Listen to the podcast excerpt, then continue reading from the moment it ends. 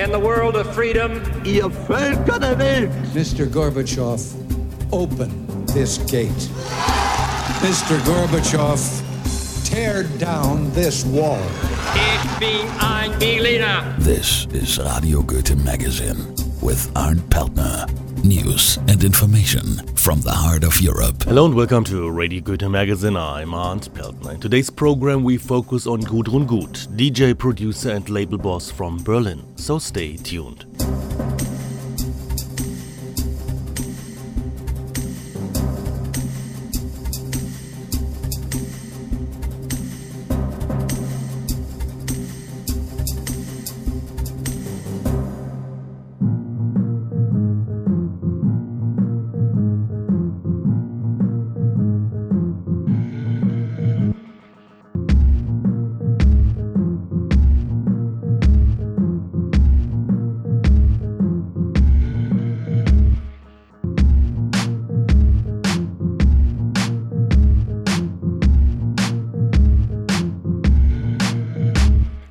Is a producer, DJ, radio host, and label boss from Berlin. She's very much involved in the music scene of the German capital and touring all over the place, from China to New Zealand, from France to the US and Canada.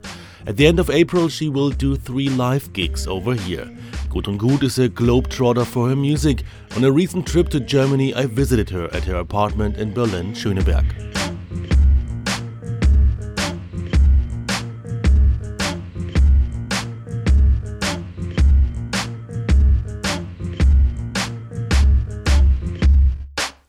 Music, hmm, I mean, I'm coming a long way. I've, I've already uh, made music in the 80s. I used to play drums and synthesizer, a Korg MS-20 at the same time.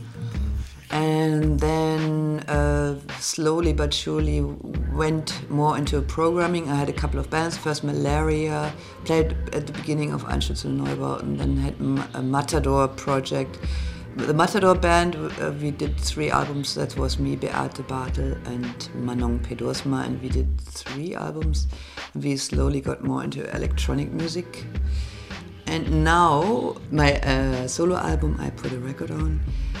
Um, and that means that I'm gonna play some like it's a mix between a, live performance and a DJ thing. So I'm gonna use um, material from other records, but not as a DJ. More like uh, with I do I use parts of uh, records from um, my history and put them into loops, use them a little differently, and then play tracks from the album. So it's kind of a mixture. It's a cut up kind of stuff with uh, with uh, vocals too. Yeah, and laptop. You're living and working in Berlin, and you're very much rooted in the city. How did Berlin shape your music? I always lived in Berlin, and I love Berlin. I wanted to leave the city once. That was shortly before the wall came down. Actually, it was getting a bit boring, but then the wall came down, so it got really exciting again. And I'm not sure if. Um, I, I guess it, it had, had an influence, the city where you live in, you know, it always have, has an influence. For example, I think I wouldn't have this techno influence, which is definitely in my music, if I would live in America, because you don't have it so clearly there. Or in Australia, it's much more rock oriented, because I just went there and played there, and I realized that, you know, my music has Berlin uh, influence, and like you know this border, this border stuff. It, yeah, uh, there's some Berlin in it, and I mostly see it when I'm not in Berlin. Berlin was always a city which was more interested in kind of alternative structures and in the music as well. So there are lots of small venues, more more, more small ven- venues where people try stuff out and so when you meet up with other musicians and then you, you, you kind of feel inspired and you kind of want to move forward as well. So that's kind of a good good thing about berlin i think. And so there's lots of and i think because um, electronic music has gives you an independence as an artist. You, you know, you, you can produce an album in your living room, so it, that's kind of uh, the new um, independent producers doing electronic music. That's so that's why it's so popular, I guess.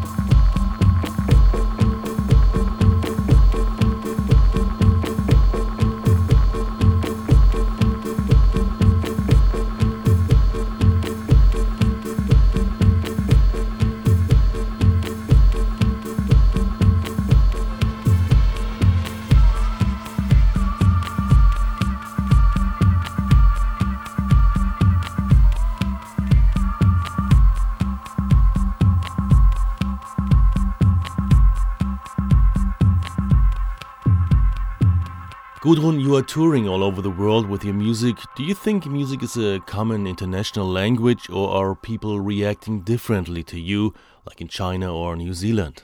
If you compare to other arts, it's a very international language because it touches the emotions.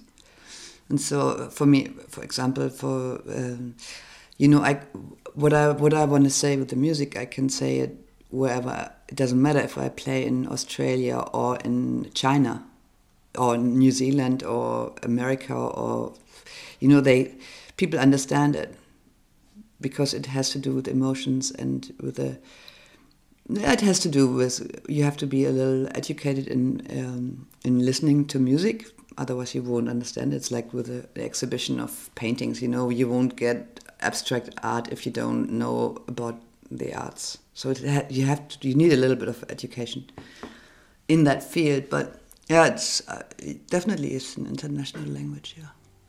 Uh, for example, Beijing. There were a lot of Chinese. Uh, it was uh, uh, organized by the Goethe Institute, and uh, there was no entrance, so there were lots of Chinese people, and they don't get to see so many concerts, so they were totally wild about it, like really ex- totally excited and yeah, because it's it's a totally different culture. It was a special for the Women's Day, and they called it "Live Performance of Legendary Lady Artist from Germany." so that that's how they saw me. But the good thing was we had a discussion in the afternoon with, a couple of people who were interested in talking to me, with some uh, Chinese journalists as well and that was really interesting because we talked about like the cultural differences and yeah was, I, I really like that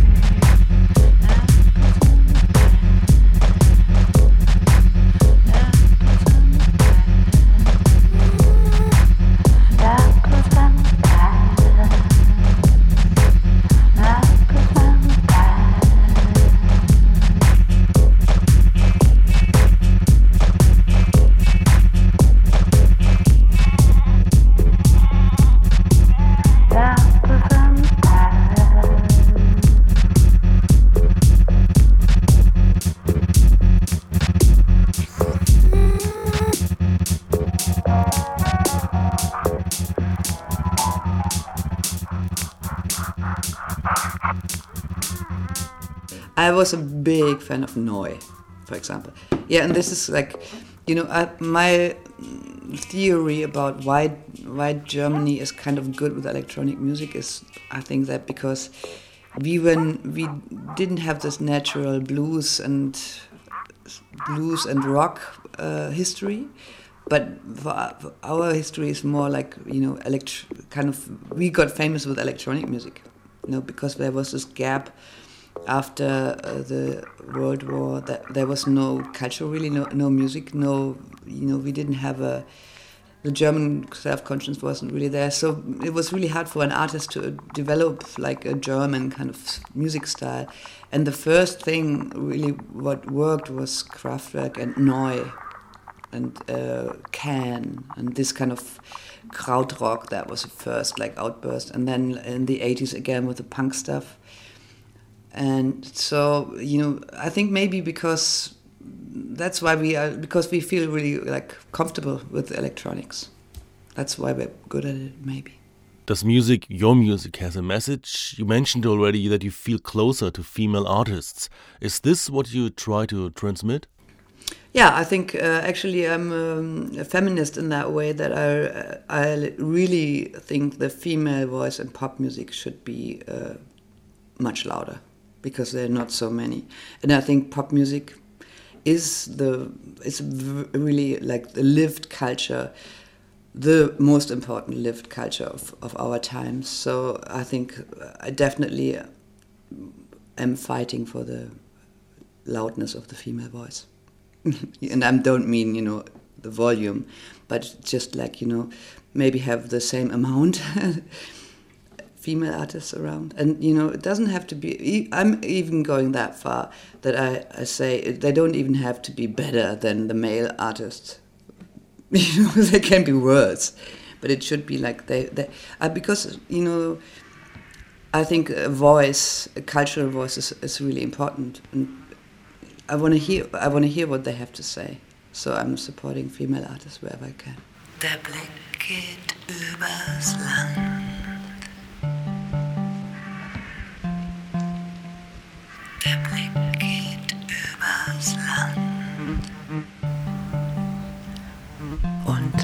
Füßen ist die Erde weich. Der Blick geht übers Land. Wir laufen auf der Wiese. Löwenzahn, Brennnessel, Busch und Strauch. Der Blick geht übers Land. Milde Hügel und Schäfchenwolken, kein Beton, nur Findlinge. Falken fliegen, schleifen übers Feld. Falken fliegen, schleifen übers Feld. Falken fliegen, schleifen übers Feld.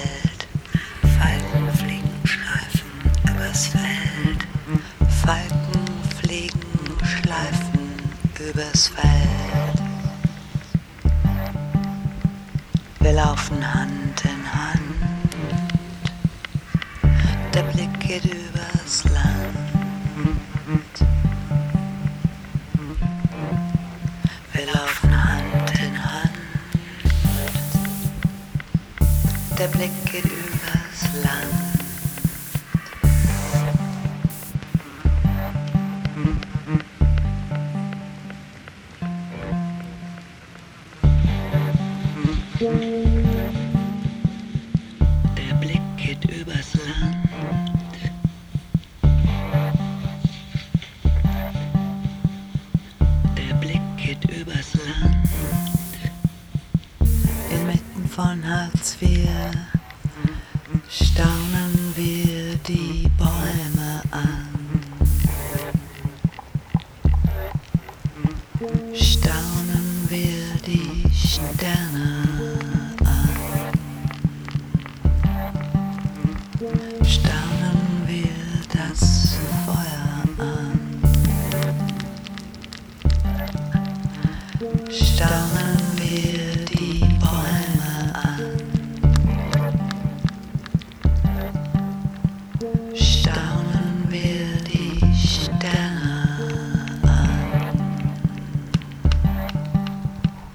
Staunen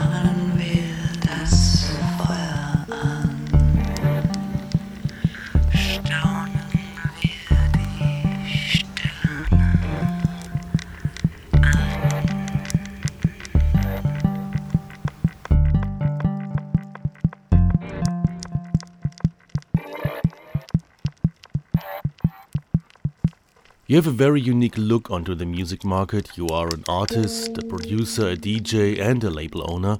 How did the music market change for you over the years? Oh, the music market. it's bad, very bad. Uh, the sales went down, and everybody is suffering. Like all the indie, even the all the indie labels are really. It's a big problem. We had big discussions here in Berlin uh, around the Transmediale. A couple of uh, uh, discussions, uh, open discussions, and one was called Audio Poverty. It was a really good program made by Eckhard Ehlers. That was really good. And then another one, Dancing with Myself at the Hebbel Theater. So, you know, there was people are talking about it. Like for, for, out of the music scene, a lot of journalists did some speeches and like there were open discuss, discussions about it. But there's no real, nobody knows where it goes. It's kind of an in between state because uh, we just started with the, or the digital distribution isn't 100%, hasn't 100% taken over the physical distribution. So we kind of, nobody knows where it's going.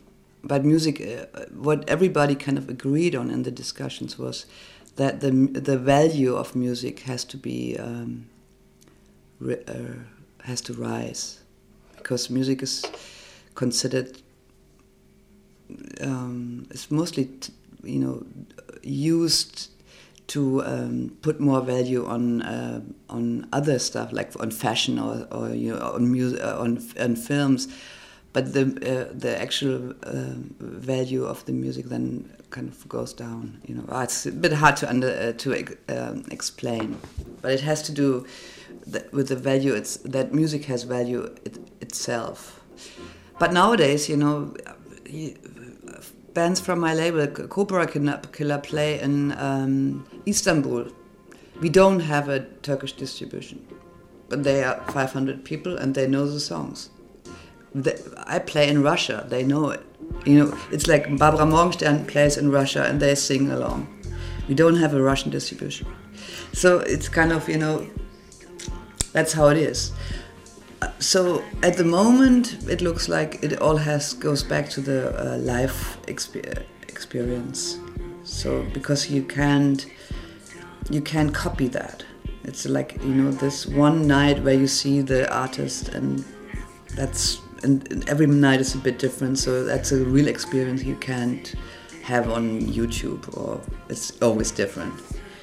That's something which has still a lot of value. You can find out more about Gudrun Gut and her upcoming live performances on her MySpace site GGUT.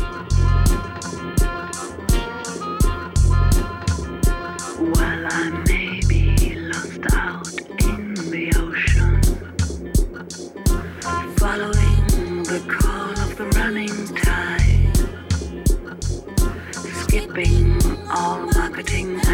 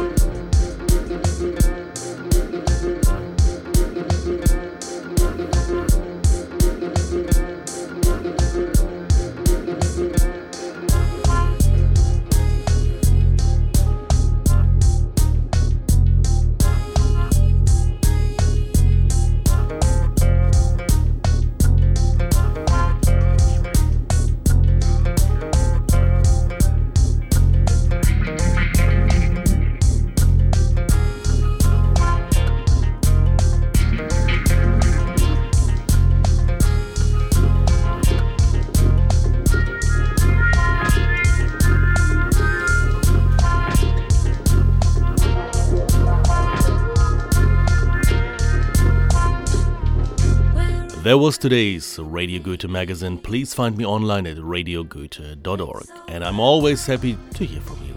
Thanks for listening. I'm Arndt Peltner.